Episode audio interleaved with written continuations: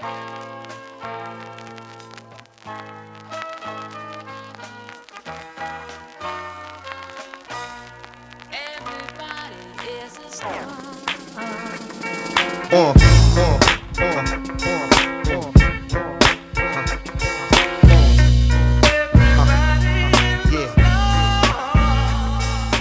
to Tanked Up, the podcast about video games and craft beer. I'm Ben, I'm here with Lucy. Hello. Hey. It's another special one today.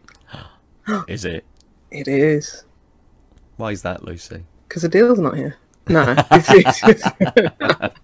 It's because it's your birthday. Hooray. Hooray. Oh, I'm in all of my excitement, I knocked my headphones out.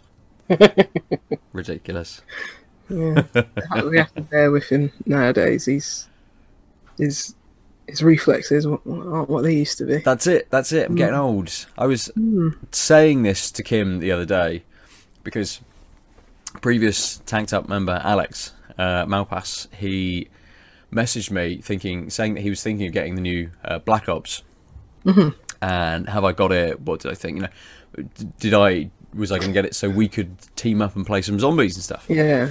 And Kim said, "Oh, you know, stick it on your Christmas list." I'm like, mate, my reflexes are definitely slower than they were.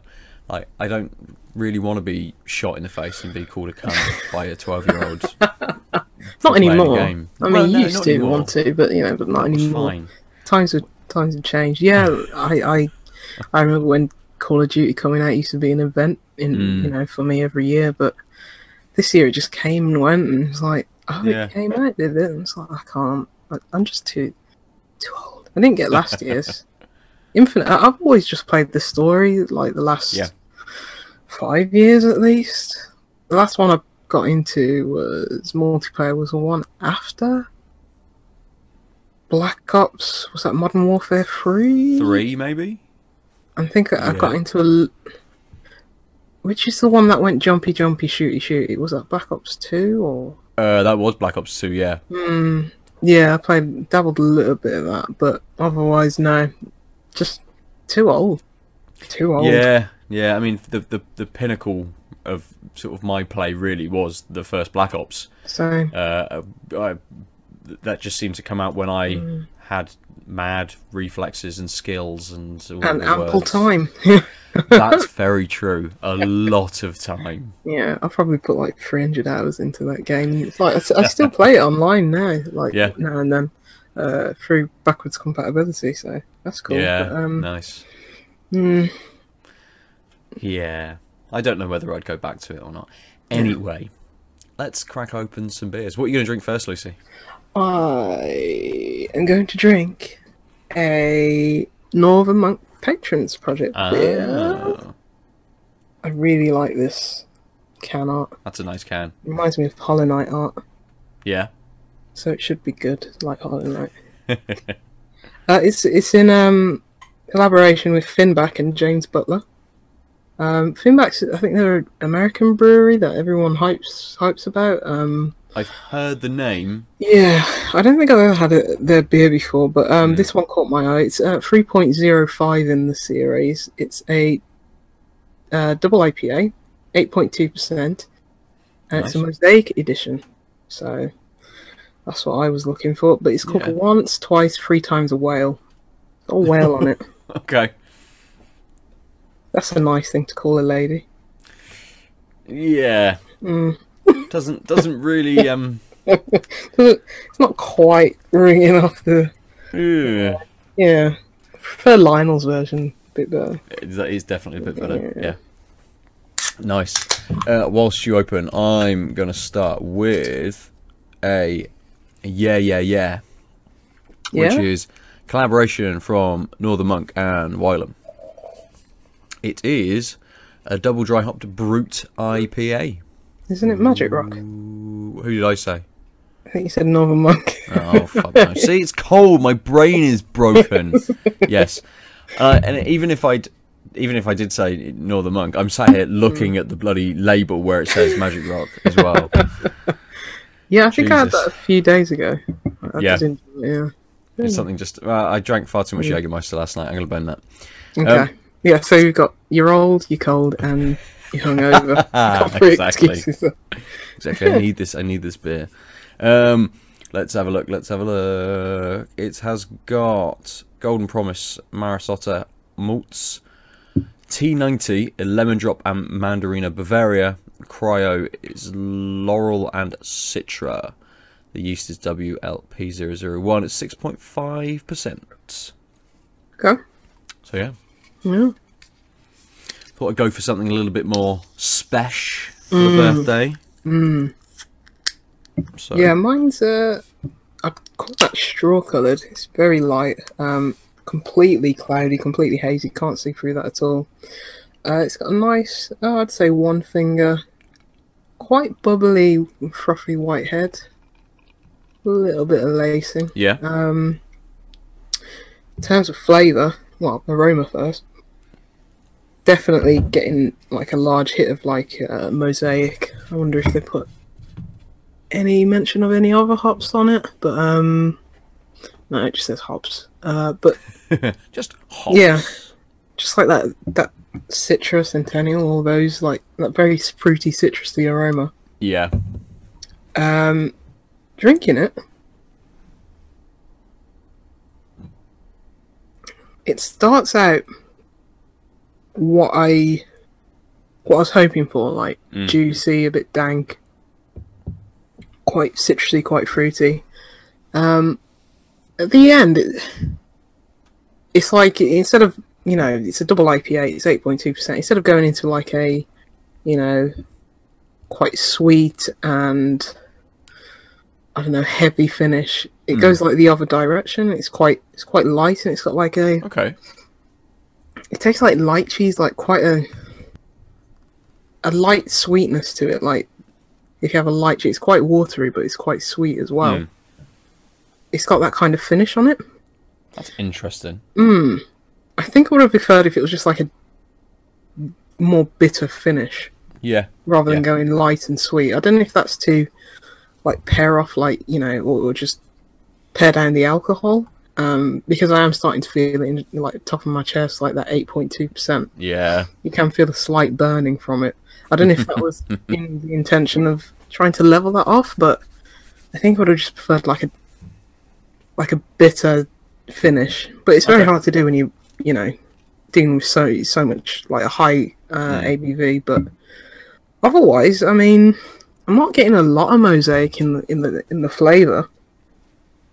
Not much of that, what I like to say, like kind of lavender kind of taste to it, but it's not a bad beer. It's just when I see Mosaic on the can, it says Mosaic Edition. Don't know if they've done other editions, but I don't know. It's very nice, but it's not. It's not reaching my level of expectation, especially with the Hollow Knight. Cannot. It threw you off. You're like, well, beer of the year, obviously. It's ready for it. Yeah, I'll keep sipping on it, see if my mind changes. Yeah. Okay. So the is maybe a little more. It's got a slight orange tone to it, but it's very sort of, you know. It's not hazy as such, but I can't see through my glass. Nose was super citrusy. A little bit of lemon, maybe a little more edging towards orange or tangerine, something like that as well. The lacing didn't stick around on the glass very much, and there wasn't, you know, much head on there at all when I poured. In the flavour, that brute kicks in straight away. And lasts sort of the whole flavour through. The citrus notes, a little bit of lemon, as I say, and again the orange from the nose are both coming through in the flavour. It just kind of starts off with a little bit more bitterness, perhaps, which is maybe the brute kind of kicking through. Yeah. And that lasts the entire time, and I expected it to be maybe a little bit drier than it is as well, with it being brute.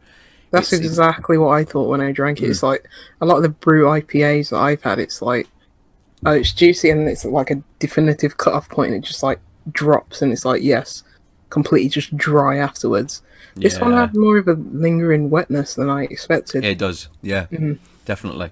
Which is nice. As you say, a lot of the brutes kind of you're reaching for it constantly because you're drying out.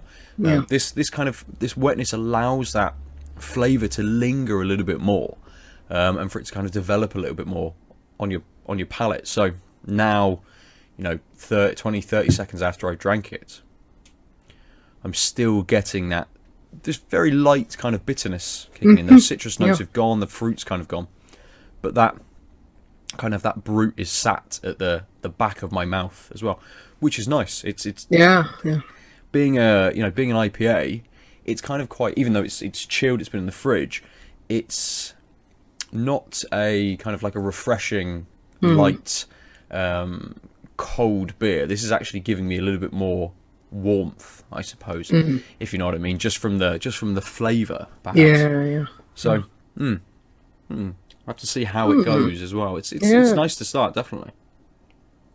Yeah, it's just weird. When I was drinking it, I was like, I haven't had many brew IPAs, but just from the few I was expecting. It's kind of a novelty beer in the fact that it's like, probably if people didn't, know how to do this, the science behind it or whatever, probably no one would brew it. And it's like, just because it's, a bit of a craze, and it's like, ooh, how much of this sugar can we, like eat with that? I don't know the science behind it. Is it like some enzyme they put in it to eat up all the sugar so it's completely dry at the end? I think that's what it is. But it's like, I think it was like a race to like how dry can we make this taste? But because that one doesn't do it to such an extent, it doesn't make it a bad beer. It just not at all. It doesn't continue on that novelty. Why you'd probably pick up a brew IPA, but yeah, I don't think we'll be hearing about these beers in a year's time, to be honest. You think stuff like juice bombs, stuff around. People are experimenting a lot more with sours, with different styles, and mixing sours in with other stuff. I don't know whether the brute craze is might kick around until maybe the new year, and then it'll sort of possibly disappear. Taper off, yeah. Who knows? Who knows? Someone might really like using it, and want that in all of their beers, Perhaps, yeah.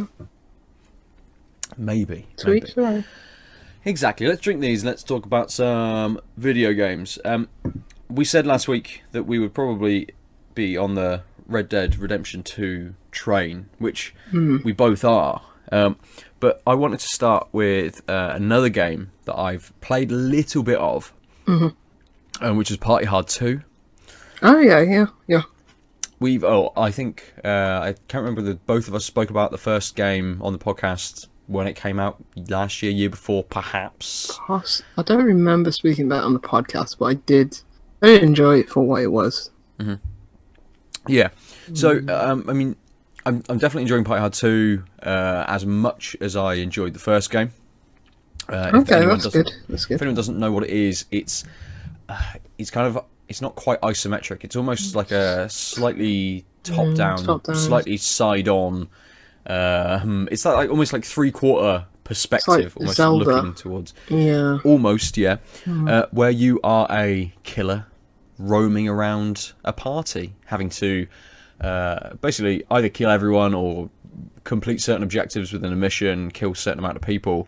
And I'm stuck on the second level. It's hard. Party Hard 2 is hard. I don't know whether it's because I'm trying to like game it as much as possible. So I don't just want to walk around, stab someone, hide their body. I want to go around and set like traps for them.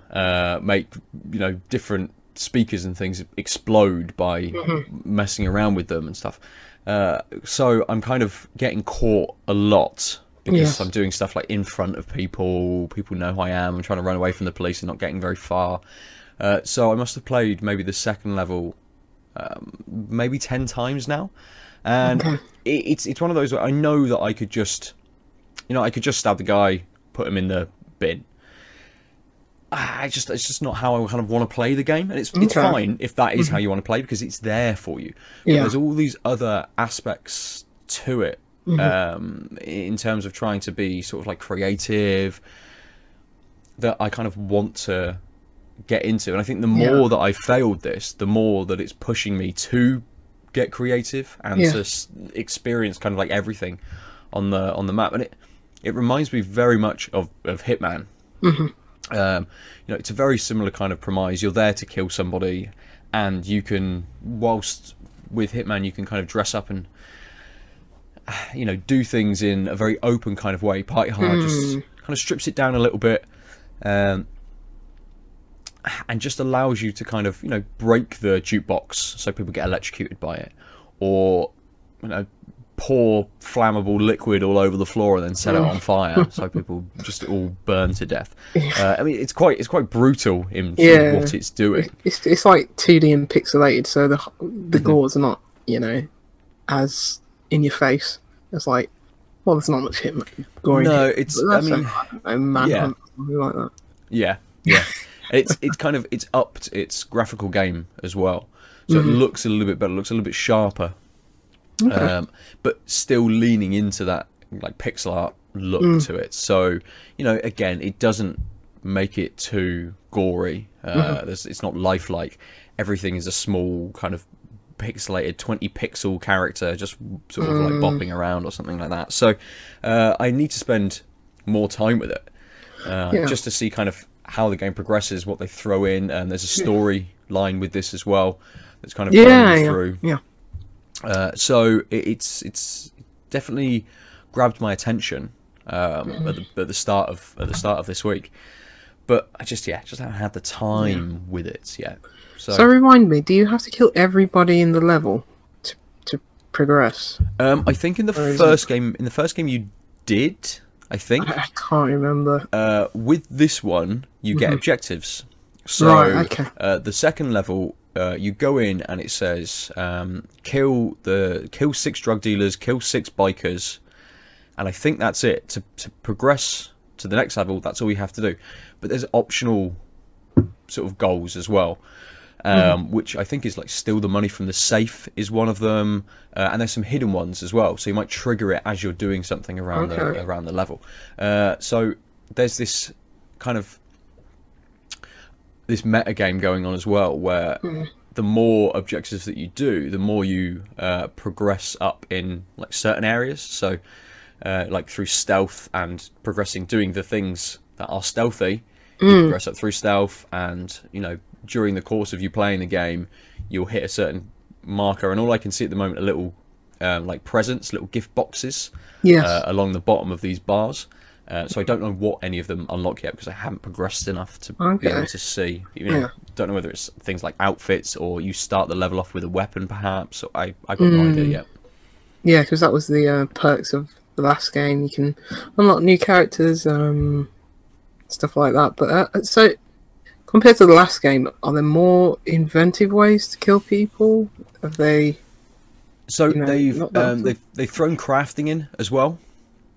So I picked up a bottle of beer and had in my hand a, like a jerry can full of fuel. Just crafted a Molotov, which I was then just able to just chuck into the room at a load of people. So it's opened it up definitely. I mean that's the only one so far that I've crafted. I think I can't remember. The first level was pretty quick. I did that one pretty swiftly, so I'm sure it will open up even more, you know, with different weapons and things like that you can craft, or traps or bombs or whatever. So it does seem like it's pushing to be a little bit more kind of inventive and open it up a little bit to you. Obviously there's still, you're at a party, so you can still go up and like sabotage speakers, which will then just kind of like explode and take everyone out around in a small radius. So much more investigation needs to be had. Another question for you, because what I found about the last game is that sometimes it would be a bit, ambiguous, like when people used to spot you, and you know, like C-round corners and stuff like that? Is that a bit more clear-cut? Is it a bit more forgiving? Or is it so a bit janky in that I don't remember in the first game, but with this one, if someone sees you murdering someone, you get a line like that shows, like directs, links that character straight to you. So you can see how they've seen you, and it will pop up usually with like a little phone next to them, which means they're going off to phone the police. So I had a few times where I've killed people that I thought it may have been in eyeline of someone else, and it's a little bit. It seems a bit forgiving in that regard. Yeah. So you know, I was stood. The wall was here. And I was stood literally here and just knifed the guy, thinking that someone just there would see it, and they didn't. And I don't know whether that's because they're facing the other way, they're looking the other way, and if they'd have turned, they'd have been able to see it and stuff. So again, sort of playing more will reveal that a little bit more, I think, as well. Because that was certainly one of my complaints in the first game, because had that pixelated look, and it's a bit, you know, fuzzy, and it's like, is this person looking at me? How do they see me and stuff like that? But yeah, maybe they've ironed it out in this game, made it more forgiving. But yeah, more investigation required. Yes, definitely.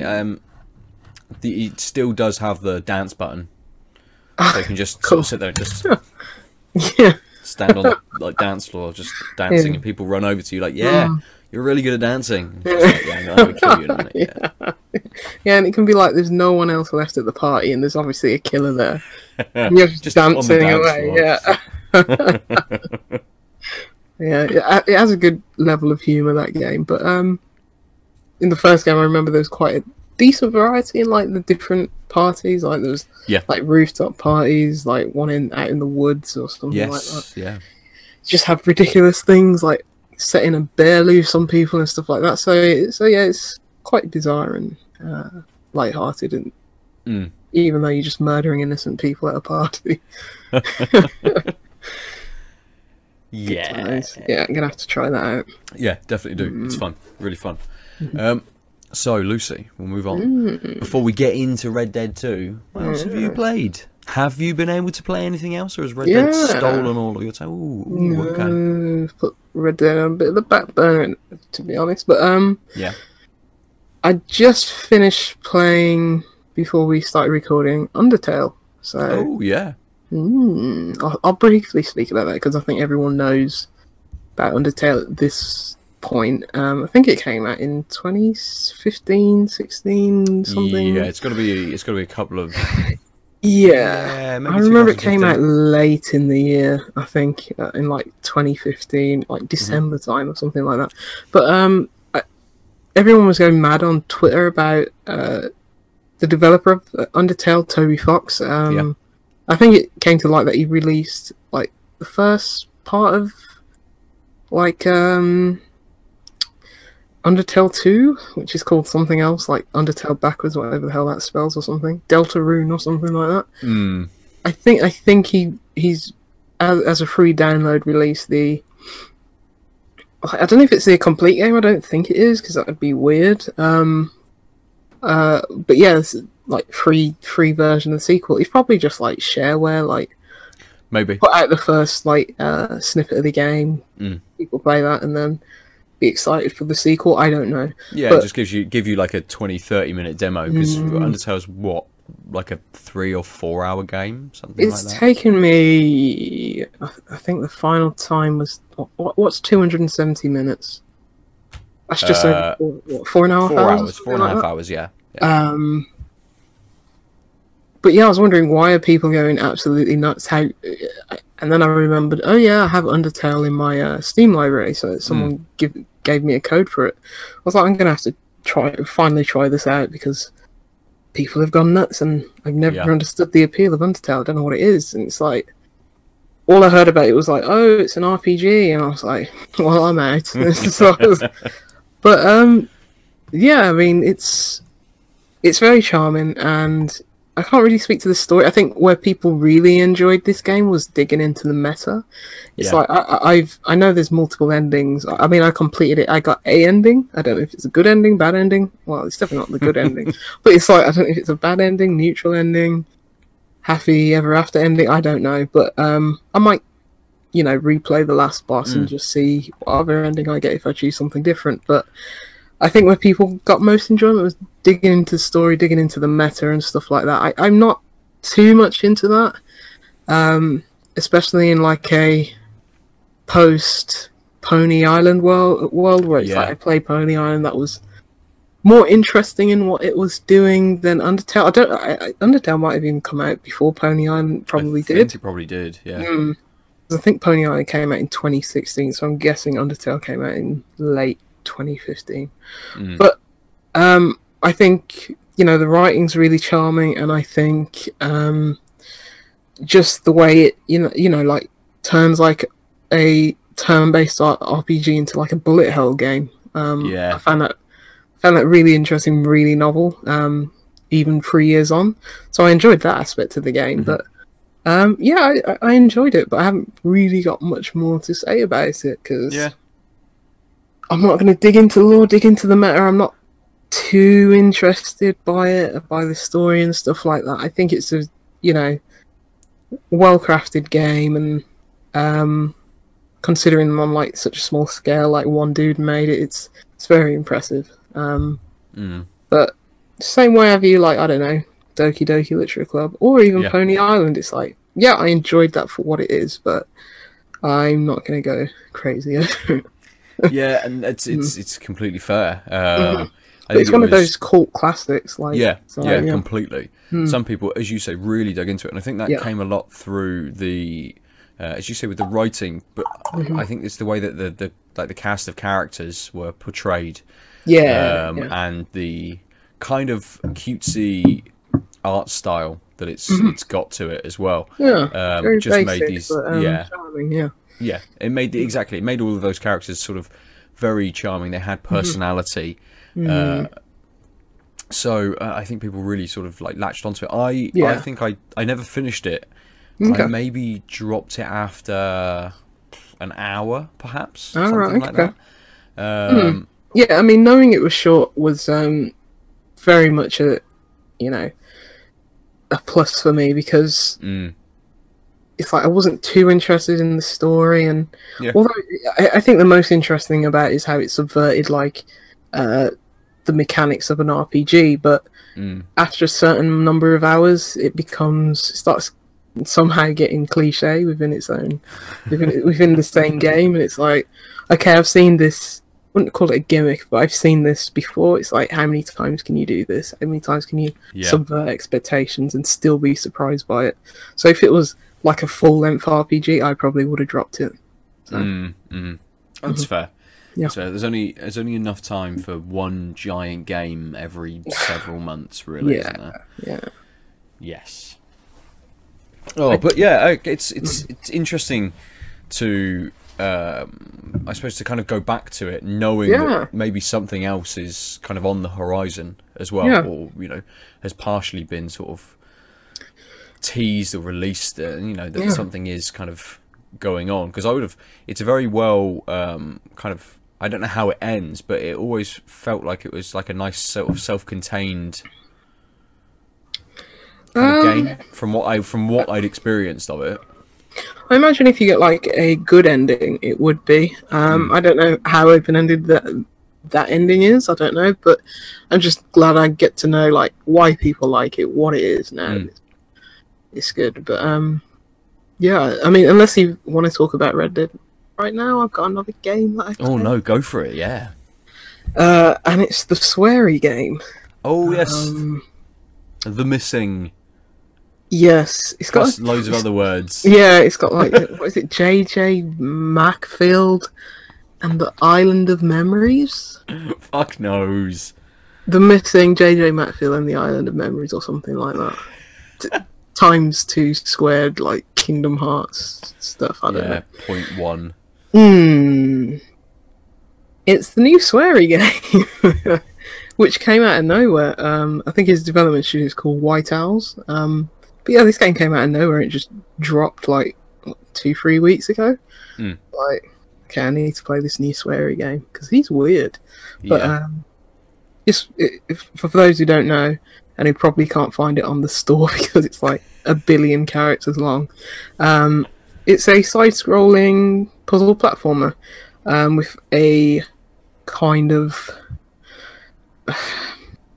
I don't want to give away the central mechanic and like the main thing behind it, but I'm going to have to. I mean, you know what it is, Ben. It's like, if you watch a trailer for it or what possibly, I don't know if it's in the trailers, but it's very like macabre and demented in its kind of gameplay and atmosphere and presentation.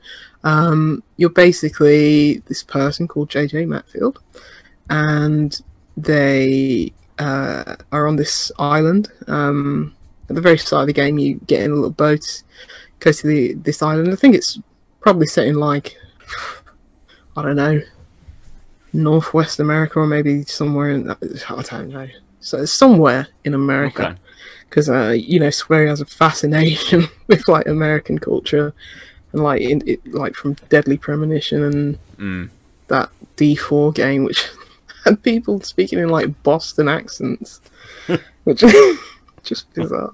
But yeah, and you basically go to this island with this girl that you like, possibly your girlfriend, called Emily, and she goes missing, and you basically enter this hellscape where this moose man comes and he does something to you, weird to your body or something. But basically, the whole central mechanic of the game and the gameplay is this is introduced pretty early on.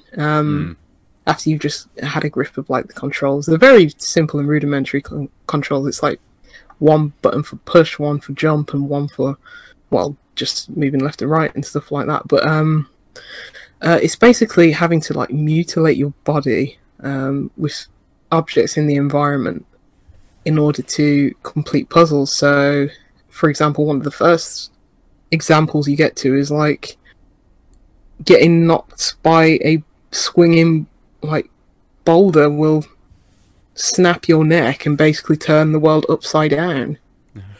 And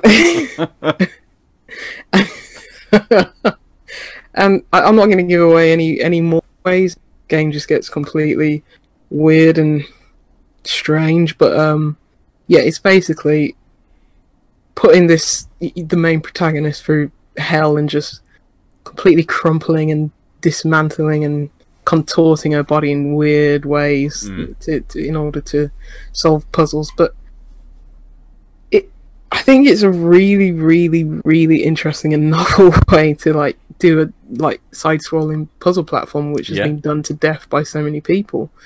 It's like it's only Swery could come up with some weird crap like this, and it's it's like as you go through like the story, you unlock. There are collectibles on the way, like most of these games, in the form of like donuts.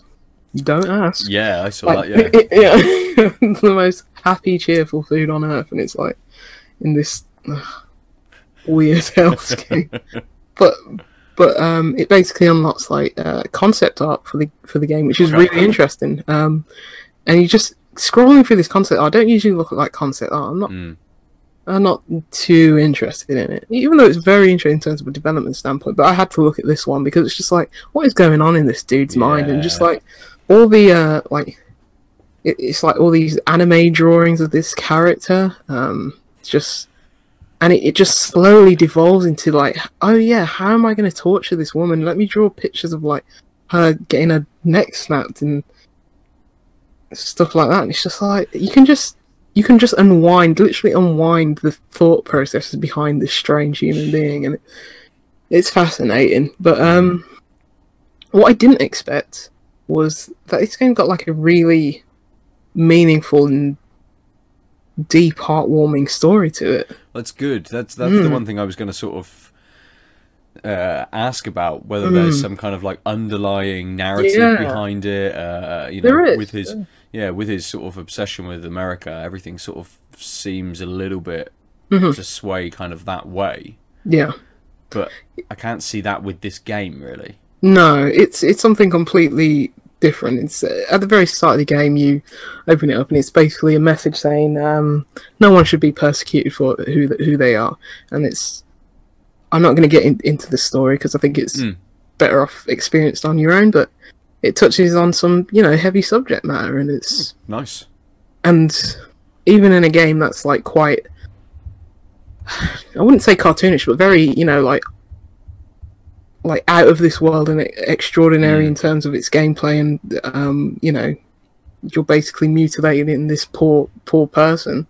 It manages to like balance the line between having a very heartfelt and somber story and having an absolute crazy kind of gameplay experience. I think it balances those things really well. Which I wasn't expecting, like, at all. And yeah, I really didn't expect that from this game, but it's got a really nice story, really nice message to it, and that's what propelled me along. I mean, it's only about 5 hours long, but probably in like the last hour and a half, I was like, I really need to see this through to the end, just because of the story. So yeah, I'd check it out. It's on basically everything: Switch, Xbox, PS4, PC. So yeah, honestly, check it out. It's super expensive everywhere except PS4. Yeah, it's cheaper on PS4, which is bizarre. It's like £4 more on every other platform other than PS4. And I played it on PS4. There was some slight frame rate drops, like a lot of the times, you know, like these games, like.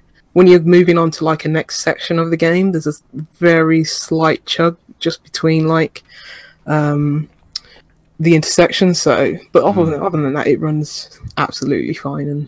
And yeah, I think it's a good demonstration of what you can achieve with probably on a small budget. I imagine they're on a very small budget, because the art style, I really like the art style. It's got like, you know, like this anime character, and it's contrasted on like a background of just like it's... what does it remind me of? Sort of reminds me, have you ever played that game? Was it called Deadlight? The zombie side-scrolling one. No, I didn't play it. It's on my... I think it's been on my like Steam wishlist for absolutely ages, but I know what you mean. Yeah, it kind of reminds me like of that sort of presentation, that art style, like having things in the background and like that kind of... is it parallaxing or something like that? And just it's really good. Check it out. The Missing J.J. Macfield Island Memories. Words. Yeah. Because I know talking about like the budget, I know he's working on another game as well, isn't he? I don't know whether it's the same cat game, isn't it? Or yeah, it's like some kind of cat journalist game or something like that. Yeah, it looks all right. I'll play it just because you know, that guy's weird and he makes art to the highest degree. And the ending on this game got weird as well. So which is to be expected, because this is Swery game. Yeah. I was like, this is despite all the mutilation and stuff like that, I was like, this is, you know, averagely normal for a Swery game. It's like, oh no, at the end, proved me wrong. You got to expect it, really, don't you? Yeah. You got to expect it to just, you know, just knock it out completely. Yeah. You're like, this is what you're expecting. We could have taken it in a different way. Yeah. We've just thrown it over there. Yeah, completely. You know, it's not even what you were thinking. It's gone. It's completely gone. It's like, it's got this ending. I was like, oh, okay, it's going to end there. And it's like, no, here's another half an hour of just weirdness. And I was like, okay. It's not a Swery game unless your jaw is literally on the floor at the end of it. Brilliant. Where's the other 3 episodes of like D4, by the way? I don't think they're coming. No. I think that was canned. Yeah. Another game I didn't play, but one I sort of saw a lot of kind of criticism about, I suppose, that it was just very unfinished. Almost that it didn't control very well, that it was just a bit off. It was... I don't even know what to say about that game, to be honest. It was just weird in like, You know, when something's just so bizarre and you'd have no idea what's going on and everything like that, but to the point where it's just great. Yeah. That was D4. Nice. It's like, I have no idea what's going on. This is just... And the thing is, like, even if those 4 episodes would have come out, nothing would have been explained. You know, nothing at all. It's like, I probably know as much about D4 as now as what Swery did, which is probably nothing. Yeah. You know? Mm. Mm. I just remember this weird woman that was dressed as a cat. Like, he must have a thing about cats. Oh, yeah, that's just now turned into a different game. So yeah. Yeah. But now I'm done with this idea. I just make another game about cats. It's fine. Yeah. I'm not gonna worry about it. Oh, it's one that I definitely want to check out. Mm. I think it's. Yeah, wait till it goes on sale. Yeah. I think from everything I'd seen, it's definitely one of those sale game. I think. So, mm-hmm. Yes, yeah. But I will check out for a tenner. Absolutely. Yeah. Mm. Nice. Good. Well, is that everything the two of us? Yeah. I mean, that's it. Considering Red Dead came out, I think finishing 2 games. That's pretty good. Considering amazing. You'll never finish Red Dead, that is never. Very good, you know. So. Yeah, ever. Shall we crack open another beer before we jump into Red Dead Redemption 2? Why not? I'm trying to take the little label off of my ring pull, so it doesn't get in the way of the pour. Yeah, you crack yours open. I'll okay. A bit more so this will probably lead us onto a chat before Red Dead. I am drinking an Impy Stout from Mad Hatter. It is a 10% stout. We have made you a beast of a beer with Wylam. Another, I didn't even realise that. Both Wylam beers as well. A 10% imperial stout that will feed your imagination and delight your taste buds. Remember what the Dormouse said. It's called Feed Your Head. What did he say? He said, what did the Dormouse say? Is that what he's saying? Okay. Feed your head, mate. That Dormouse is a... Oh, crap. Oh, it's Alice in Wonderland. Mad Hatter, isn't it? So, I had a stout, but I realised I grabbed the wrong can. Never mind. Just have that one. It'll be fine. So this week, Mad Hatter announced that they weren't going to be brewing anymore. Hmm. They're out of the game. Yeah, I think they said it was just like their heart wasn't in it anymore. Yes. Creatively, the passion wasn't there and stuff like that. Mm-hmm. So, as we both agreed, get out whilst you're not, you know, not in the red, not spiraling out of control in a negative way. So yeah, but you know, he did offer, like, you know, we are selling. You know. Yes, it did. I mean, I did see that, you know, this Imperial Stout and the previous beer I had, which was it like a strawberry IPA, like milkshake beer that I had a few weeks ago? They're the first 2 Mad Hatter beers that I'd seen for a while. And, you know, I say a while, it must have been maybe a good 9, 10, maybe even a year that I hadn't seen something from them. So it was a bit interesting that suddenly they're back with a couple of beers and then they're gone again. So I thought I'd pick this one up, you know, to have to toast them, I suppose. Yeah. They depart from the scene. But yes, Lucy, what are you going to drink? Yeah, I was going to drink a blueberry stout. Okay. From Dark Revolution, but maybe that can wait a week. The winter is not going anywhere. You'll be fine. Unfortunately not. Yeah. No. But this is another beer from Dark Revolution, and it is called Delirious, which is a double IPA, 8.2%. I've had this beer, and I did like it, but I shall drink it again and share my views on the podcast. But the flavour text is deceptively strong with an intense hop character highlighted by notes of citrus and pine. Well-balanced bitterness and a dry finish, generating an exceptionally quaffable double IPA. Yeah, nice. It doesn't give you any mention of hops that are in it or anything like that, but yeah. What percentage was it? 8.2%. What was the last one? Because that was around, that was up about 8.2 as well, wasn't it? Yeah, it's 8.2 as well. So at least we've got like symmetry there, but it's slightly hazy. Okay.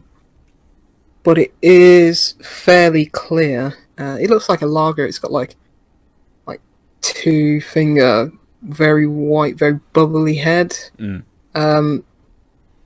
Just slightly dark straw color. Yeah, it looks like a lager, but guarantee you it's a double IPA. Yeah.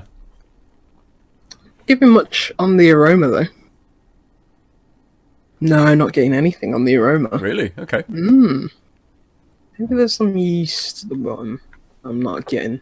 Mm. Trying to remember, did I spell anything the last time I had it?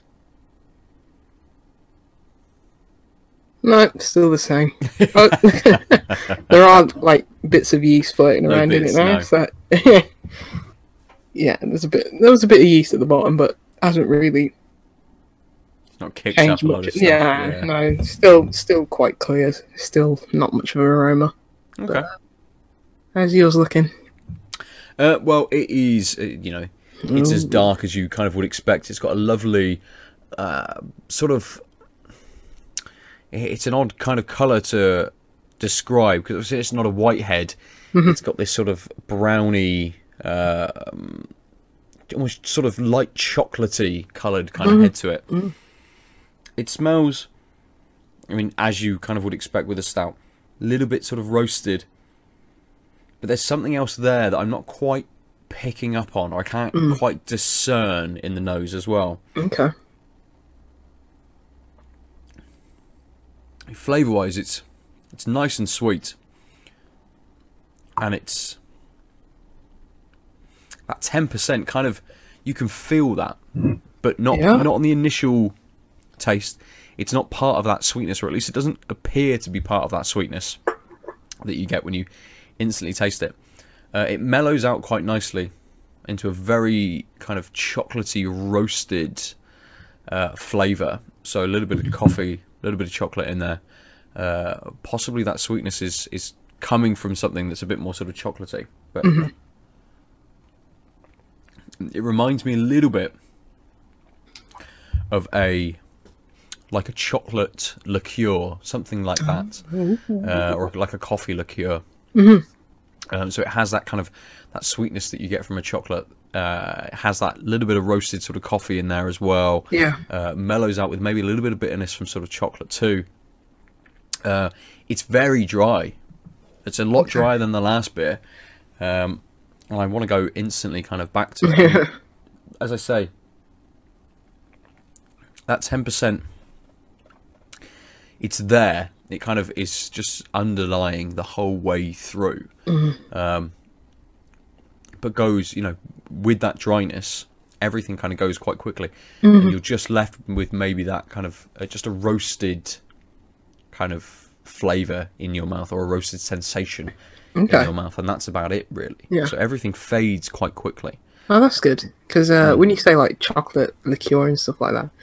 Chocolate liqueur is like really nice, but I don't drink it because it's like it's so sickly sweet, and it's like there's some stouts. It's like, oh man, you just open it and you just smell it and you just know that it's going to be like overbearingly sweet. But it's nice that tempers off and like just has that nice those roasty. Is it slightly bitter notes as well? Yeah, just a little bit, not too much, but very slightly. Yeah. Mm. Yeah, it's like I had a stout earlier today. Can't remember the brewery, but I just smelled it. I was like, oh no, it's gonna be so sweet. But actually drinking it, it was great. It was like not at all sweet at the end at all. It was like not watery, but very light at the end. Good beer. Nice, nice. I suppose like mouthfeel wise for this, it is a little, it's not thick. It's not quite viscous. It is a little more watery than I kind of would expect for the flavour. Yeah. But maybe that adds to that dryness. You're not getting that thick sort of viscous feel when you glow back that liquid for it to stick around. It's kind of a little bit more light, a little bit more watery, to just sort of disappear quite quickly, I suppose. Yeah, okay. Nice. It is good. 10%. It's very nice. 10%. 10%, 10% and going down absurdly quickly. Yeah. Oh, well. Lucy. What are you going to do? Exactly. How does yours taste? Yeah, it's exactly why I liked it. Was it last week or the week before when I had it? Coming off the Northern Monks one, it could feel like this is just like, oh. It could feel like you're on a downward trajectory, but that's not the case at all. It's just because that this is just a very good, even though it's a double IPA, it's a very traditional IPA. It's like citrusy at the start, very fruity, very citrusy. And then it's got a lot of pininess, quite resinous as well, which I like. And then at the end, it's just a lot of bitterness. And I love like really bitter beers, so that's perfect for me. But yeah, it's great. It's what else can I say? It's just like a traditional IPA. You can't taste the 8.2% at all. I could easily knock this back. Probably best not to, but easily could. I'm tempted not to.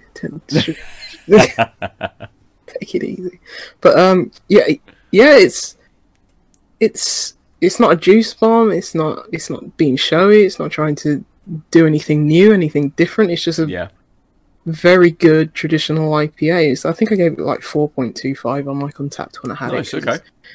It's just it's rare nowadays just to get something that's just. Yeah, we're here to make an IPA, and we did it. We're not putting in blueberries, or even though they got a blueberry stout, they're not putting in like any weird crap in it. It's just a good old IPA. Nice, nice. I did have a beer earlier, that Croft Ales beer, new brewery in Bristol. They had a few beers in Bottles and Books. All the same one, which was the beer I had, which I think is called BS2. But as soon as I sort of started to drink it, I thought you would really like it. It's definitely a session ale, so it's like a little lighter in its flavour, but it's got this lovely bitterness to it that runs through it as well. So it's kind of, we're starting to get back into the season of things like stouts and porters and brown ales and stuff where you want something a little bit more warm, but IPAs can kind of stick with that by giving us a little heft of bitterness with it as well. You know, occasionally you want something that's nice and light and refreshing, but more often than not, when it's this sort of cold, you want something that's a bit more kind of body to it, really. Body, bit bite. Yeah, exactly. So, yes. Something else with a lot more body and a lot of bite. Red Dead Redemption 2, mate. You said earlier you put it on the back burner. Yeah. Is that just because you weren't enjoying it? Or is it because it's so massive that you know you're just going to come back to it at some point? Yeah, I was... I'm interested to see what you thought about the... You're still in the very early stages of the game, but for ages, and I think this is like the common theme and most people, I was wondering if I was actually enjoying it.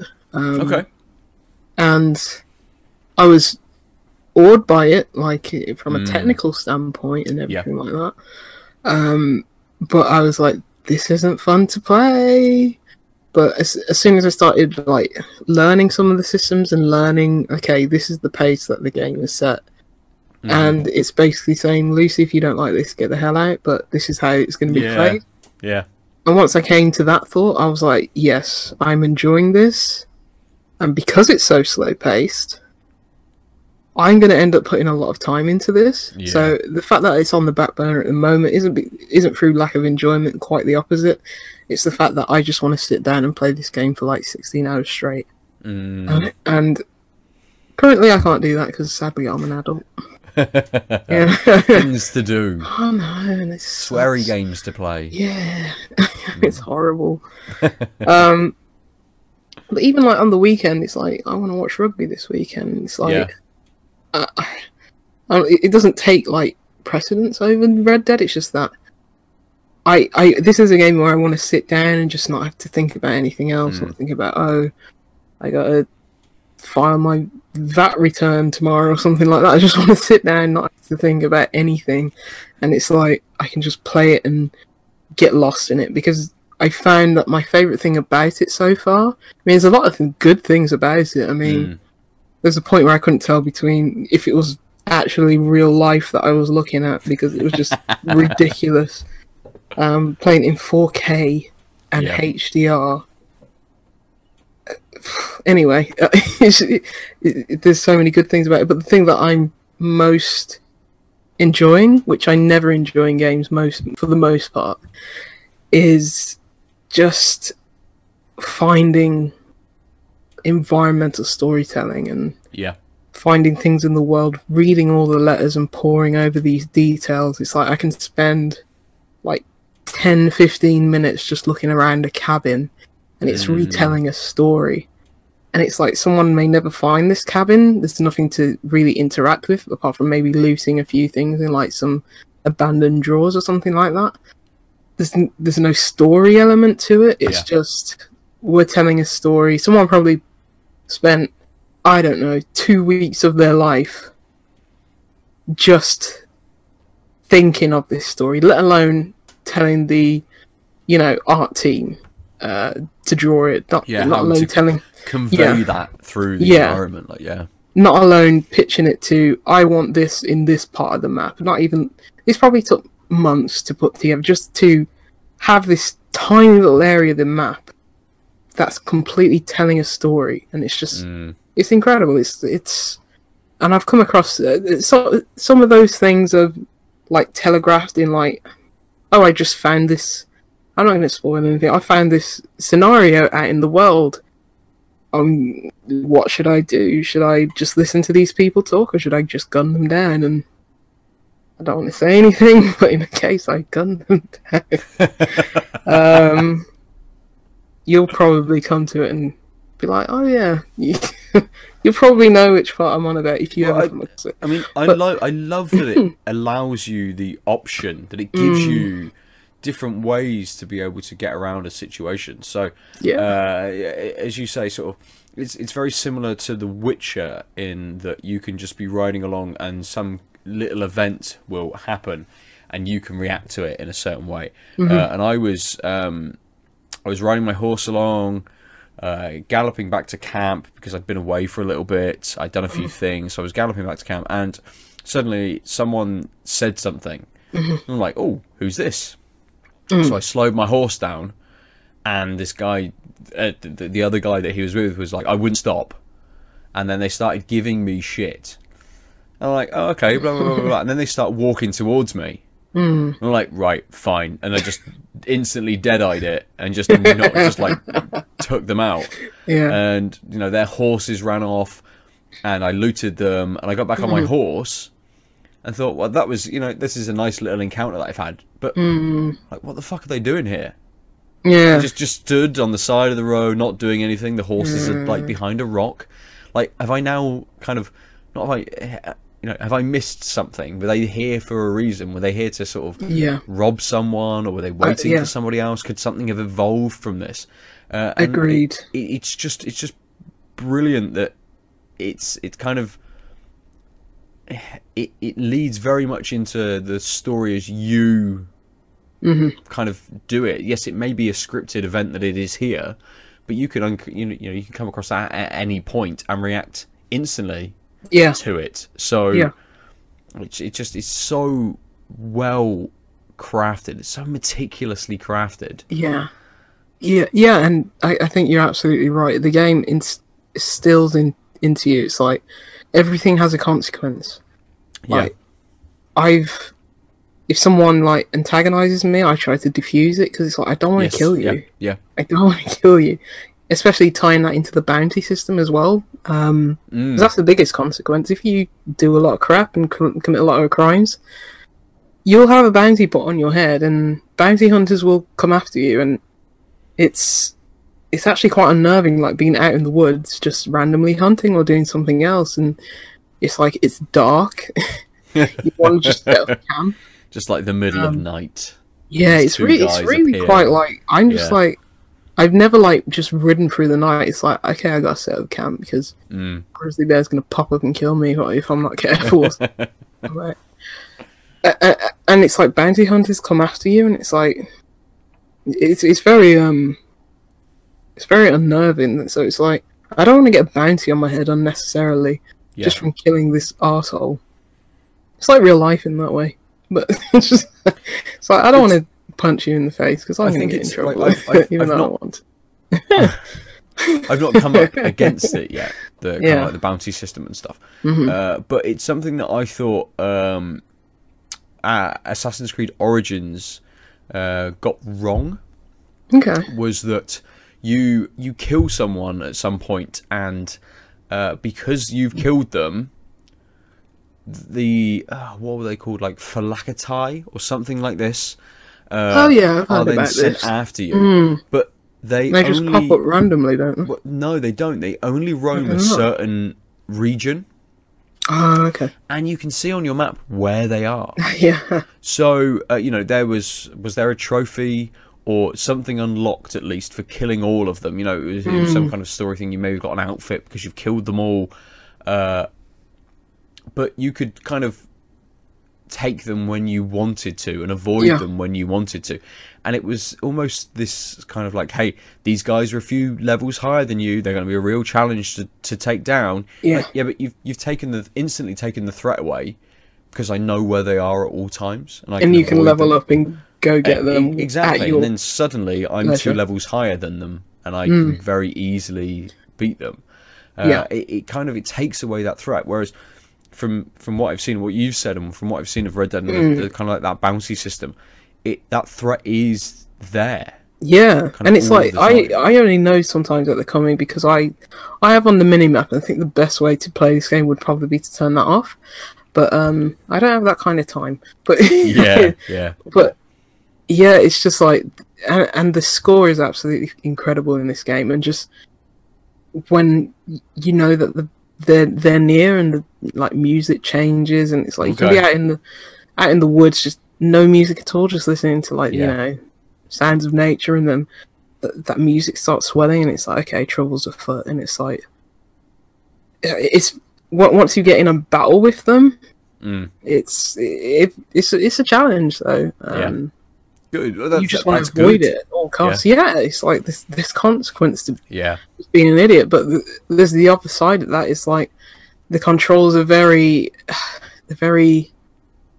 they're convoluted only because that there's a lot to them. There's like probably about 10 different actions mapped to the same button. Yeah. Not all in the same scenario, but just in all the different systems, like so many buttons do so many different things, and it's like you can get a bit overwhelmed by that and do the wrong things. Like you can just pull out your gun and start shooting accidentally. It's like, or you can accidentally run your horse into a pedestrian. And it's like, assault, and it's like you can't just track down that one person because you did it in the middle of a town, and everybody saw it. And if you kill that person, everybody will see that.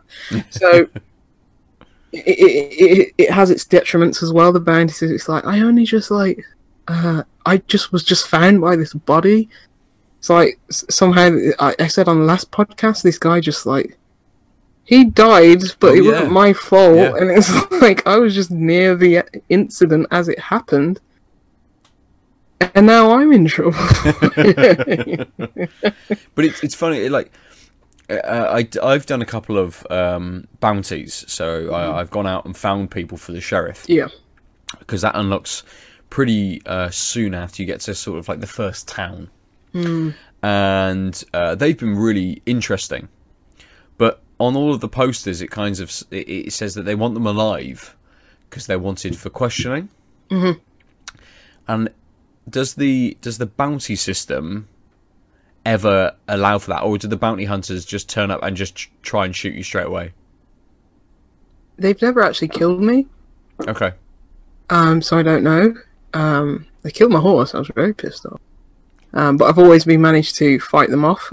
So I'm not sure. I'm not sure if it just restarts you again at some point if they do kill you. Yeah, yeah. Yeah, because there's no way they'd probably build in a system where it's like, oh yeah, they're going to take you in alive. That's just too convoluted. Yeah, so it's probably in jail somewhere waiting to get busted out, or your court date, your hanging date.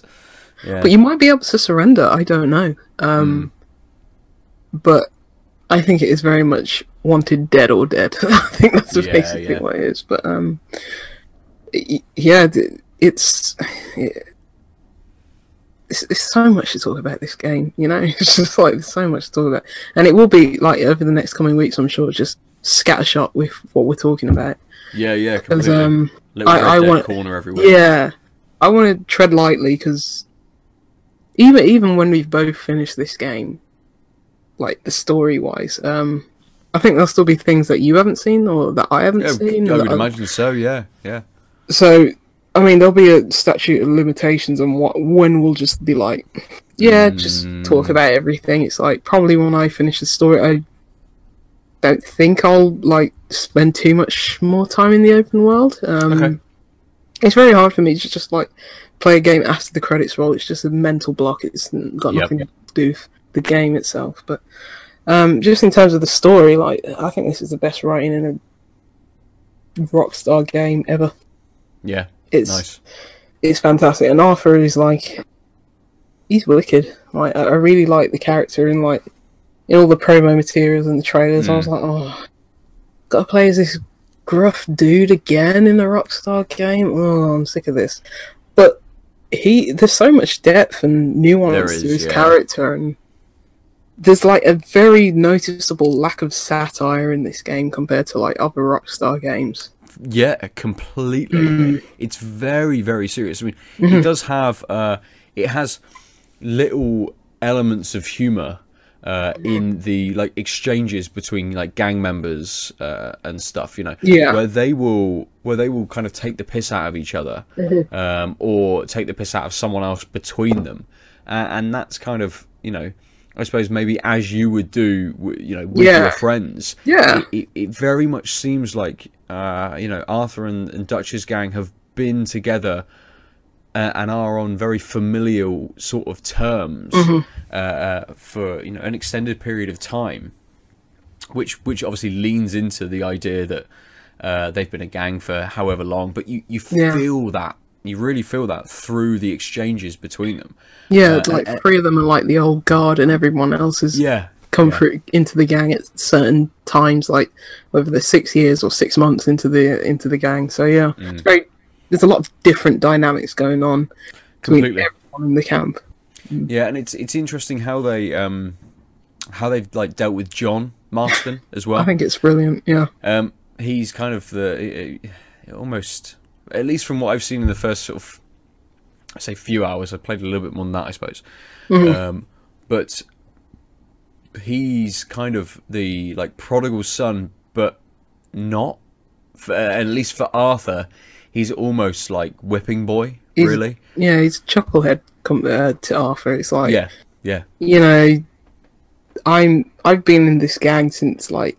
You know, I'm one of Dutch's original kids, and it's like you've come in here, and it's like you're young, you're naive, and the writing was on the wall. It's like when you, I don't want to say anything. I don't know if you've got that far. It's like Arthur says something about John and his actions, and it's like, oh yeah, that actually plays out in the second game. You know, it's like Arthur was right all the time because it's like. He doesn't trust John. It's like John is just like, yeah, he's like that younger sibling that gets on your nerves, but there's love for him, but it's also like, yeah, I don't trust you, not yet at all. But it's interesting to see the story from from both perspectives almost. Yeah, you know, obviously we know from Red Dead Redemption that John was kind of like co-opted by law enforcement to then go after. The Vanderlyn gang. So it's interesting seeing what his actual relationship with them was like for him, you know, and whether it would seem that was an easy kind of sway or, you know, how that kind of works out. And the interesting relationship is also John with whatever his wife is called. Abigail, that's it. Jack, yeah. Yeah, that's interesting. Yeah, it makes me dislike John. Yeah, it's like, and it's not like, I mean, a lot of people love John. It's like, I wasn't either way about him, you know. I was just like, I don't adore him or I don't hate him. He's just like a very good video game protagonist in Red Dead Redemption 1, but this game is making me like sway the other way. It's like not being neutral. It's like, okay, you're a bit of a dick. And it's like, that's interesting, that's good, because it's very like, much. You should feel a way about a character, whether it's very good or very bad, or somewhere in between. It's just like, and that's, this story is making me sway that way towards John. And it's like, it's interesting. I mean, it is very interesting. It's it's kind of... There's more context and layering to his character. It does, and it's very kind of... Red Dead and GTA, like a lot of Rockstar games, are very kind of anti-hero. Mm-hmm. You're an awful fucking human. It's kind of like the things that you actually do. Yeah. But you are playing them out. Mm-hmm. So, you know, any kind of like...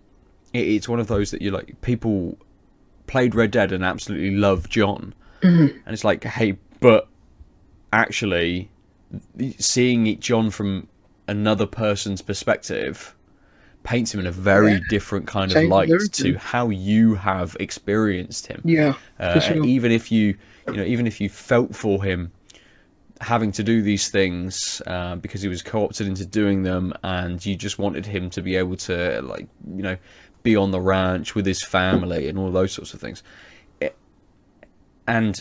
It gives a little bit more context, obviously, for Jack as well. When you finish Red Dead Redemption, you get into Jack's boots. And go out in the world, but it kind of gives a little bit of backstory for him as well, like growing up around this, and it's super interesting that they're able to kind of give you more information to that, to make you rethink how you felt about their previous game, almost, or how you felt about their previous characters. And it's not jarring at all. I know people are very like hesitant, like how are they gonna. Are they going to overplay John's role in like the second game? Is it going to like get too much and stuff like that? But it doesn't. It seems completely natural, and that just ties into the fact that this is such a well-written game, and Arthur's such a well-written character. And like, even though he's an outlaw and he's killing people and he's doing these things, there's so much like depth and like caring to him, and it's like you can tell like. Say what you want about Rockstar and stuff like that, and all the, you know, troubled history that the studio's gone through. It's like this is Rockstar in the climate of 2018, which is a very different world to 2013 when GTA 5 came out, or something like that. Or like, I mean, obviously writing goes into it, you know, from the start, and they obviously chop and change right until the end. But I think this game and the way they've molded Arthur's character, it's very interesting in today's climate, let's say. It is. Someone from, what's this, 1899, the game set? Yeah. He's an outlaw, he's from the West.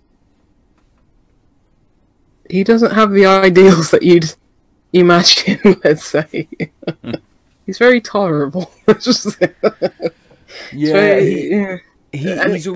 seems very, at least from kind of like how it allows you to play him a little bit as well, he seems very, not reluctant, but that he can kind of take or leave the outlaw kind of life. Slightly to the contrary, and a couple of things that he said to other characters in the gang, being like, no, you know, this is what I do, sort of thing. Mm-hmm. You don't have to kill people. You can diffuse situations. You can walk away from everything almost. So it's very interesting that they're portraying this character, but you ultimately have that. You have the choice, really. Yeah, but to speak to that, I think this is probably, you know, a slight on the honor system as well, because the honor system, for people who don't know, it's like You could. It's basically a slider. If you're good, you know, slider goes more into the white. If you're bad, it goes slightly more into the red. And doing things like, I don't know, pickpocketing randoms on the street, or just randomly shooting people, that will bring your honor down, bring your honor up. Do things around camp, or be a good citizen in town. You know, stop assault, stop robbery, stuff like that. But I think the game itself, and to be fair, I think it says 48% for the game. I imagine that's just the story, obviously not everything else around the world. But the game is very much leading you in the direction. It's like, Arthur is this sort of person. We don't care how many people you kill in the story. Unless it changes dynamically, I doubt it, but unless it changes dynamically depending on how you've played the game. Yeah. I sincerely doubt it, but because then I have to record multiple cutscenes, this and that. So they're definitely channeling Arthur in a very tolerable, like kind of disposition. And it's like, you know, he cares about, even though he's reluctant in some of these things, he pushes back slightly. But you know, he's tolerant about women's issues, about race, about, you know, being a father figure and just all these kinds of things. And it's like, this is like sometimes it does, like, it's very obvious in the message that they're trying to convey, and it's like, okay, we get it. Especially, like, you know, stuff that there is a character, it's like he's half Native American, half black, and they do just, like, okay, it's like, we get these themes, they do bang it over your head slightly, but it's like they are very much trying to, you know, like, shine a light on it in terms of a political standpoint. Yeah, they're trying to address as almost kind of, not as much as possible, but what they can within the kind of like the scope. Yeah, and it's like Rockstar Games. It's just like, how I thought about it was like how I think of South Park. It's like, they offend everybody, so they're not offending anybody at the end of the day. It's like they're not taking sides, they're just being offensive to literally everyone under the sun. And that's always been Rockstar Games. It's like, okay, we're going to be offensive to both sides of the political spectrum, you know? And at the end of the day, we're just going to stay absolutely neutral, even though we're always making a statement on one, you know, both sides. But I think this game is very much going into a, you know, it's putting its, you know, the flag in the sand. It's like, this, who knows if it's Rockstar going forward, but it's the thing, this is the message we want to convey with this game. Yeah. And obviously that appeals to me, but might not appeal to others. No, I mean, it probably should appeal to absolutely everybody. But I like that. You're old now, you have no time to be around the bush. I've got no time to do fucking anything, mate. Yes. I think just to finish off with my last comment, obviously I've got, you know, we've both got a ton of this game still to experience, but at the first opportunity, I have already made Arthur Morgan look like Matt Cain. This, so he has a nice shaved head. His beard's not quite as full. He's only got maybe like 2 or 3 days worth of growth on the old beard. But I wandered into the saloon and there was the barber at the back. I'm like, oh, I'll go and have a look. I'll just see what the options are. And it came up and just said bald. I'm like, yep. This looks brilliant. I love that. Thanks. I originally had like the Heisenberg beard, like, but then I realised that I turned my my Alfred looks like a right hipster now. Yeah, massive beard, you know, chops, shaved off, nice pomade hair, slipped to the side. I don't know what I'm doing. Yeah. Thing is, you've got all of this sort of stuff, and then you can just put a hat on, so you never see it anyway. Yeah, I fought a guy in a bar and took his raccoon hat. That was great. Wasn't the drunk guy talking about killing Native Americans all the time, was it? Yeah, something like that. It was just like, you know, you're definitely getting beaten up. It's like, yeah, take it out too. Yeah. I left him alone. He collapsed on the table. Oh, did he? Like, no, I'm like, you know what? I'm beating you. I'm taking your hat. No one did anything. They were all like probably standing there. I was like, you know what? Good job. Yeah, I'd have done it. Too. Yeah. Yeah, I've killed people who I don't agree with politically, and that must say that must say a lot of it. That's it. All Red Dead Redemption 2 lets you do is live your best life, mate. That's what it is. That's why I love it so much. It's fulfilling the ultimate dream that I... Oh dear. Good. Mm. As we've said multiple times this episode, we're going to return to Red Dead Redemption 2. The more we play it, I imagine at some point in the future, we may talk about maybe not the ending, but at least once we've both kind of experienced everything we want to experience from the game, talk about it as a like a whole package. Yeah, because there are definitely little things that I, just little instances that I'd love to talk about with you, and I don't want to do it yet, even offline, just because I want you to experience them yourself. So. Yeah, and it is the scale, like it's a ridiculously huge scale, but it's that level of game that you kind of want to experience it all for yourself and to get as much out of it as possible. Yeah, it's so immersive, and I think just the fact that they've been able to just make everything seem so realistic is what draws you in, even though it can be a headache to play. I mean, I feel sorry for other people, like other developers, because everyone's going to think, oh, immersive means like photorealistic now, and everything's got to be realistic. It's like, no, that's not necessarily the case, but I think that's how they achieve it in this game, certainly. I mean, immersive means being able to get your hair cut, doesn't it? And get I suddenly saw, I don't know whether it was because Arthur became hungry because I hadn't given him any food for a little while, but it popped up saying, you can shift your body weight, or at least it will suggest that you can. It shows you that you're losing weight because you're not eating anything, or you're putting on too much weight. Building on the premise that you had CJ in San Andreas, and you could make him like massive fat CJ or super fucking skinny like rake CJ, like just building on that, and kind of you can see how Rockstar have built up to this game through all of their previous iterations, but yes, we'll talk more about that. To be fair, in San Andreas I only remember like making CJ like super skinny or super fat, just because that's what his potential dates wanted. They were like, "You're too skinny." I was like, "All right then." I remember taking CJ to the gym and just fucking doing the little gym mini games. And he was just fucking jacked. Massive, and just like Jesus Christ. Oh, that's what I did. I made him like really muscular and really fat as well. Went to the gym and just ate a clucking bell. He's just going to eat my fucking head. Yeah, because some women were like, "Oh, you're too skinny." It's like, God, all right then, go to clucking bell. Take you to clucking bell. Date to clucking bell. Imagine that. Oh, at least there's no clucking bell in Red Dead Redemption 2. Yet there's probably an Easter egg that somebody's not found. Exactly, that's where the final scene takes place, isn't it?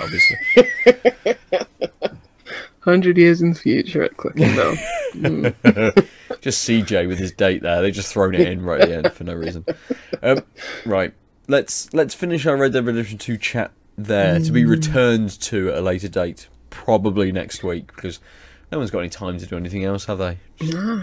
This will be it for the rest of the year, or at least until 2 weeks' time when Hitman comes out. It's next week if you pre-order. 13th, 14th?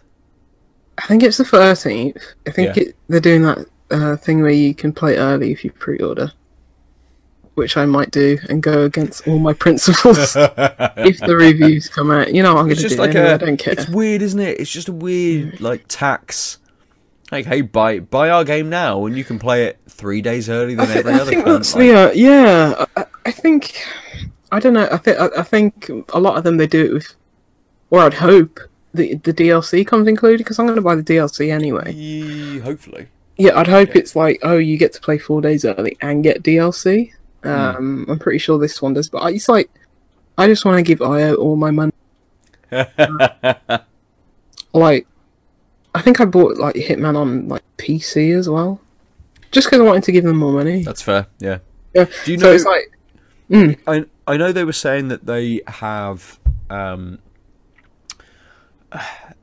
they're doing something with season one, aren't they?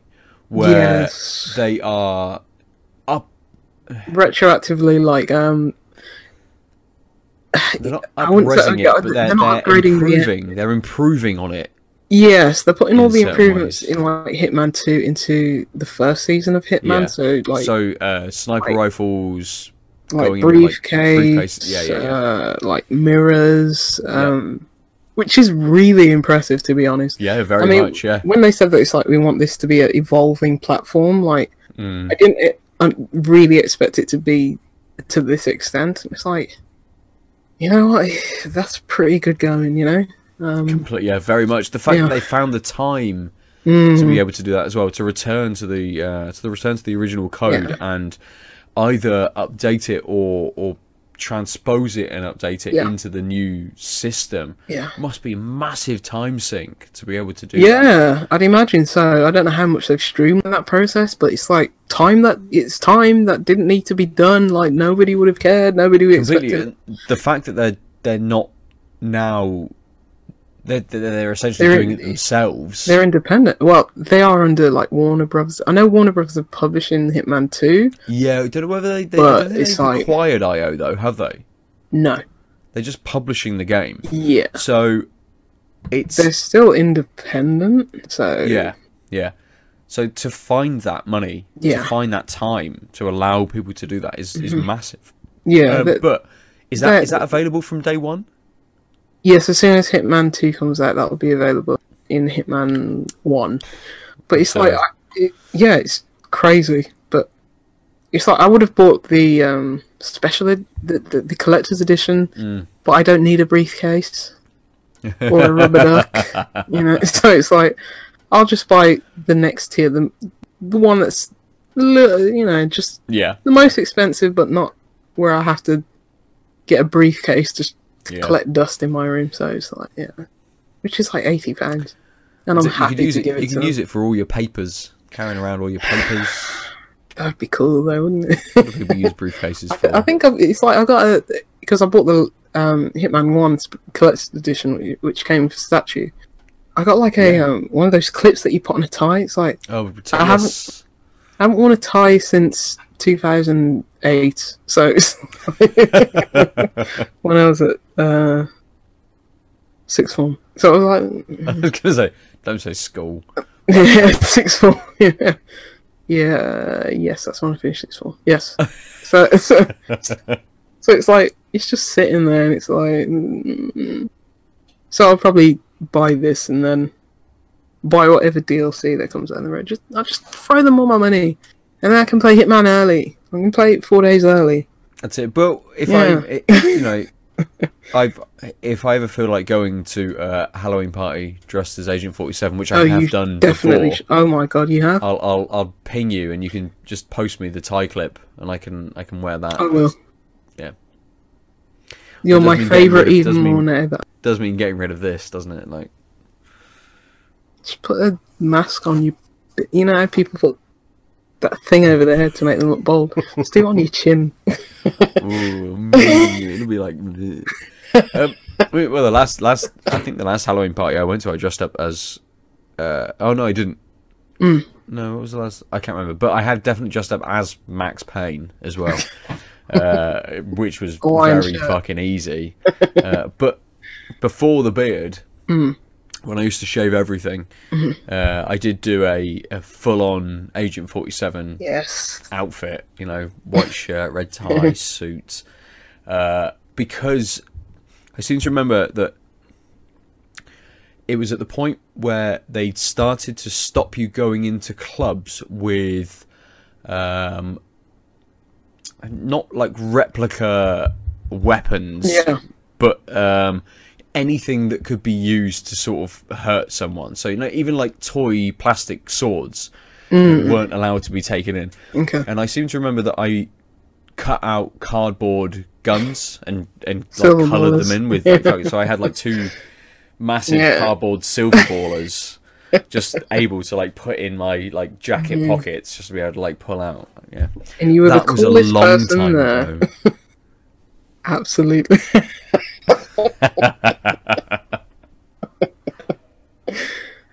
Good times.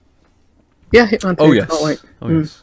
And like, you know, Halloween as it is now, where Evelyn wants to dress up as a cat.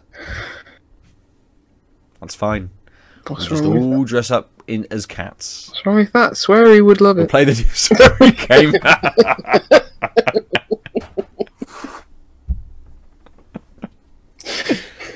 Oh, he'd be proud. Yes. He'd be very proud. It's like both people know. Mm. Good, good.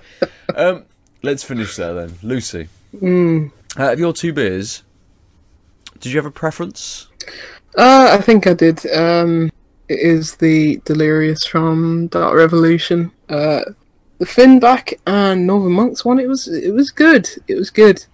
Maybe I had lofty expectations for it, but yeah. I think the finish was just a tiny bit strange for me. I was expecting, you know, like the Delirious, like a traditionally bitter, like juicy, citrusy, like finish to the Northern Monk one, but it was just weird. It was okay.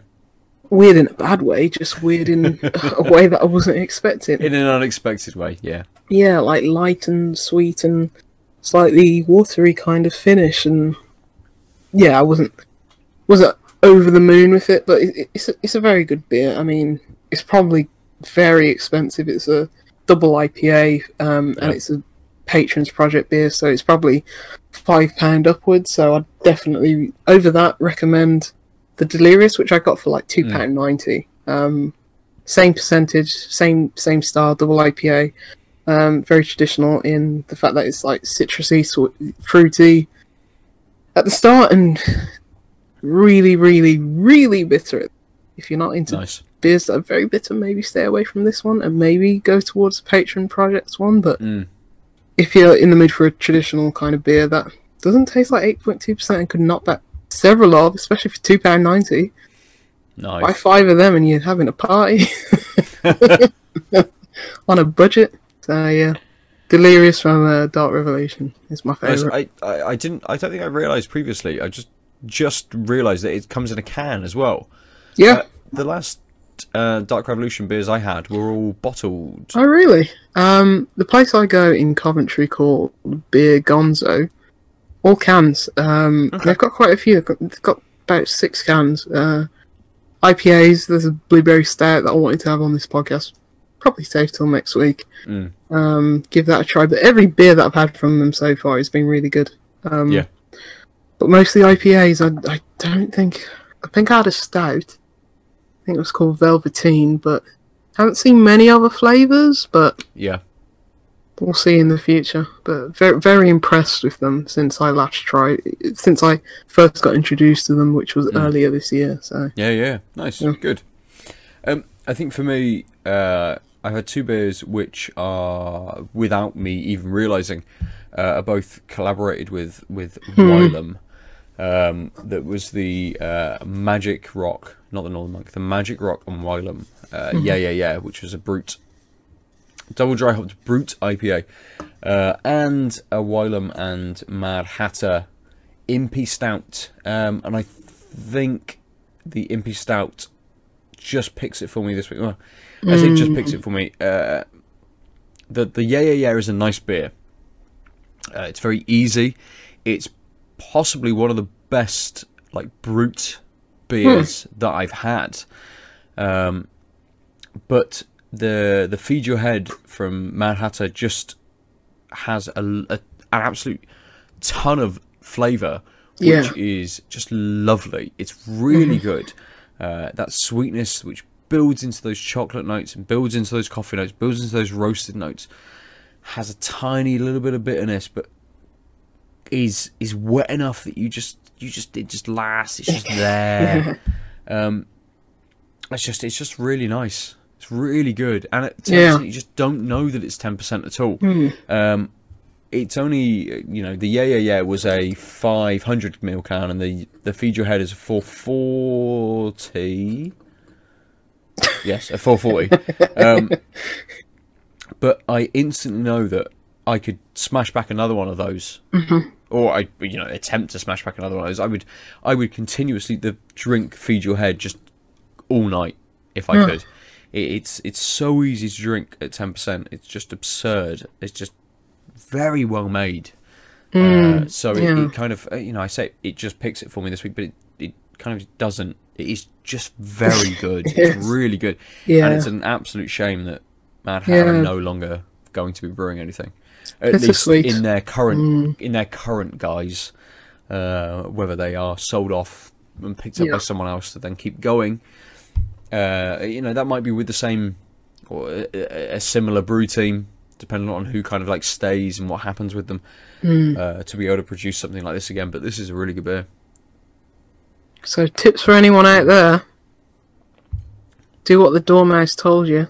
Pick up one of those beers and age it for 20 years. Exactly. And in 20 years' time, I might have to go back and buy another one just to sit on the shelf for ages. When it's like, oh, Mad Hatter. Whoa. Yeah, they came back. Sorry. Just knocked me level over. Well, I was reaching for the can to see if it had a best before date on. Because, you know, we've had beers that we've kind of kept for a little while. And a lot more beers now are picking up best before dates to suggest when they're best before. I was trying to think of a different way to say that, but I can't. And it actually says it's best before the 12th, 12/08/2019. So basically a year on from when it was canned. Yeah. I mean, stouts, they got a bit better mileage, but IPAs, double IPAs, stuff like that. I mean, Saison you could age. Sours you could, but some things, well, there's lots of beers that you can there's lots of beers that you can age, but I think it's there's always a limit on that. It's not like there is and oftentimes 30 years like a wine. And oftentimes it's been aged already, so it's often been aged by the brewer, so it's very much like we've released it now it's time to drink It's not, you know, we're not giving this to you to put on your shelf or in your cupboard for the next sort of 5 years. Yeah. We have done that process for you. We made this 3 years ago. Here it is now for you to drink. It's rare that you find a brewery that's so artisan. It's like, age it. Go ahead. But I mean, it's very, it is the same with wine. When they release it, and they will put the date on it that it was made. It's for consumption now. And I've always had with red wine, not bad experiences, but most of the time when I find something that's been sat there for, you know, 3 or 4 years, it's not that great because it's not made to do that. The only time I've ever had a good wine is when Kim's dad died. Kim and her mum found a few bottles of wine. French wine that was maybe like 10-15 years old, something like that, and we were thinking, it's not going to be very good, it's been sat here for absolutely ages. But Kim went, you know, I think it wasn't that long after her dad died, she was like, we've got this wine, we're having a really good evening, let's just crack this open, let's enjoy it, we've got friends around, let's enjoy this wine. And it was really fucking good. Shit, okay. Maybe some wine, you know, was meant for just taking home and just does work really well in the bottle, just aging. But I think beer is a slightly different beast in that regard. Yes. And just like you, Ben, getting better with age. Hey! Happy birthday. Hooray! Yeah, just, mate, just. As I said, fucking smashed a backload of Jaeger last night, and I felt it this morning. Absolutely felt it. As I say, after 22, there's no chance you're not going to feel it. Yeah, and I'm a bit further on from then as well, so it's just a little. unless you're adult and you've got a mutant power where you don't get hangovers, irrelevant of what you fucking do. I don't know what that boy does, but I don't know if it's the altitude in Canada or something like that. But I'm sorry, but how is that even possible? He's more like a lizard. He's got such a low body temperature from just all of the harsh winters in Canada. Yes. He just deals with it a lot better than we do. He just stays close to the ground, picks up the heat from the ground, and the alcohol just trades heat for soil. That's it. Just instant. Just into the soil. Yeah. Straight just through. Heat for alcohol. Just what a weird human being. We miss you, Adele. Come back from your Halloween party. Come see us. Yeah. To be fair, I am going out drinking with him tomorrow night, so it's fine. Oh, good. Oh, Stout yes, night, you're mate. Going to Stout night, yes. Stout night. That's what it was, yes. Hooray. Yes. Well up for Stout night. Mm-hmm. So, Lucy, if people want to talk to you, they want to talk to you about beers or games, Red Dead Redemption 2, how do they do that? Tanked Up Lucy on Twitter, or Juicy Loose 9 on Steam, Xbox and PlayStation, and Untapped. Nice. I was going to launch into mine, but that 10% beer is just sort of just kicked in. I'm just starting to feel it a little bit now. And it happened with my mobile number earlier in the week when I was leaving a voicemail message for someone and went, I can't remember my mobile number, so just, you've got my details. The thing is that like you can never remember your mobile, writing it down or reciting it to someone. Yep. But you know it in your head. It's... But that's it. As soon as I put the phone down, like, I knew exactly what it was. Yeah. Age, mate. This is what it is. It's age. Age and too many fucking 10% beers. Yes, at Nova _ What were we talking about? At Nova _47 on PlayStation, on Steam, on Twitter. We are at tankedup _cast on Twitter. You should go to outoflives.net to look at articles, listen to all the other podcasts, and see what everyone else over there is doing. I chucked up a alternative list for the PlayStation Classic, or at least games that I would have liked to see on the PlayStation Classic last week. Those games have now been revealed for the PlayStation Classic. And they suck. Yeah. There's a couple of games on there that I had on my list, like Cool Borders 2 and Destruction Derby, although I put Destruction Derby 2 on my list because it was better. I think that is all that kind of crossed over. Mine was very much a put Tony Hawk's on, put Dave Mirra BMX Freestyle BMX on there, Cool Borders, like trick style games, a few racing, like the stuff that I was into during that kind of like generation. But it's everyone has their own list. They do. So really it should have just been, here are the games that made the PlayStation. And there's so many. The thing is that this doesn't even make sense because these games are not good to play nowadays. There's better versions of these games that have been remade. Yep. And there's just better, you know, iterations of these genres. I mean, who the hell is going to play Tom Clancy's Rainbow Six on that thing? Can you imagine? It's like going back to play GoldenEye. Who's going to do that? But it's like if you're going to make something that's completely nostalgic and something like that, you have to get the essentials. Like Castlevania Symphony of the Night. You have to get that on there. Yeah, you have to get Resident 2 on there. I thought Castlevania, and again, I thought Castlevania, both Castlevania Symphony of the Night and Resident Evil 2 were long shots for it because Resident Evil 2 has the remake in the works, and Symphony of the Night has just re-released. Yeah, with like Rondo of Blood, hasn't it? Yeah, and, don't get me wrong. It's Requiem. So don't get me wrong. It's obvious why they're not on there, like Crash and Spyro. It's just. It's just something that's been completely hamstrung by business decisions. Yeah, the fact that those games are not fun to play nowadays. I mean, I love the PlayStation, so don't call me a hater. But it's bizarre. It doesn't make any sense. I think they should have come out. They obviously want to catch the lightning in the bottle that Nintendo got, but they should have come out in 5 years. when all of these games have been remade, and that's it. And it's like, well, that's it. Like, there's no medieval included, and we then, you know, we get the medieval because it's being made, because it's getting a remake. Like, that's still so strange to me. It's like, medieval's a very good game. I enjoy that game, but it's just weird. It's weird. I'm gonna play it. I really liked medieval when it came out. Yeah. It's weird though. It is weird. Yeah, it is weird. So if you want to see it, if you want to read about a list that I would like on the PlayStation Classic, you can do so. I think ultimately I surmised that it's probably better just to go out and buy a second-hand PlayStation and play whatever the fucking games you want by just picking them up second-hand. The thing is that I'd only want it just for the like form factor of it, like how sweet and little it is, like I don't know, like this. It's like tiny, like this.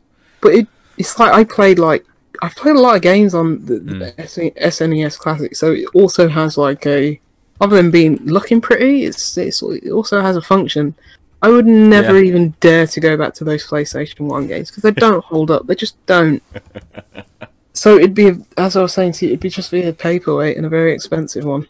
Sell it to me for sell it to me for 40 quid. I'll buy it just because it looks nice. Yeah, it's very... 90 quid is a lot of money for what it is. Absolutely. No. That's like a Hitman and change. That's true. That's Hitman 2 and change. Yeah. Oh, well, maybe they'll hit it better with the PlayStation 2 Classic, whenever that comes out. That I'll get. In next year or in 2 years' time. If they don't knock it out of the park with that, I'll just be like, Sony, what are you doing? I mean, how can you not? With the PlayStation 2. It's been more than 20 games on PlayStation 2 because literally about 16,000 came out on PlayStation 2. And 90%, if it doesn't come with like Def Jam Vendetta and 50 cents Bulletproof, no buy. No buy. I'm sorry. Oh, there's so many fucking good games on the PlayStation 2. Best console ever made. Yeah, definitely. I agree with that completely. So a good place to finish, in agreement on the best console ever made. We've done all of the plugs, so it's just left for me to say bye. Bye. Ciao. Ciao.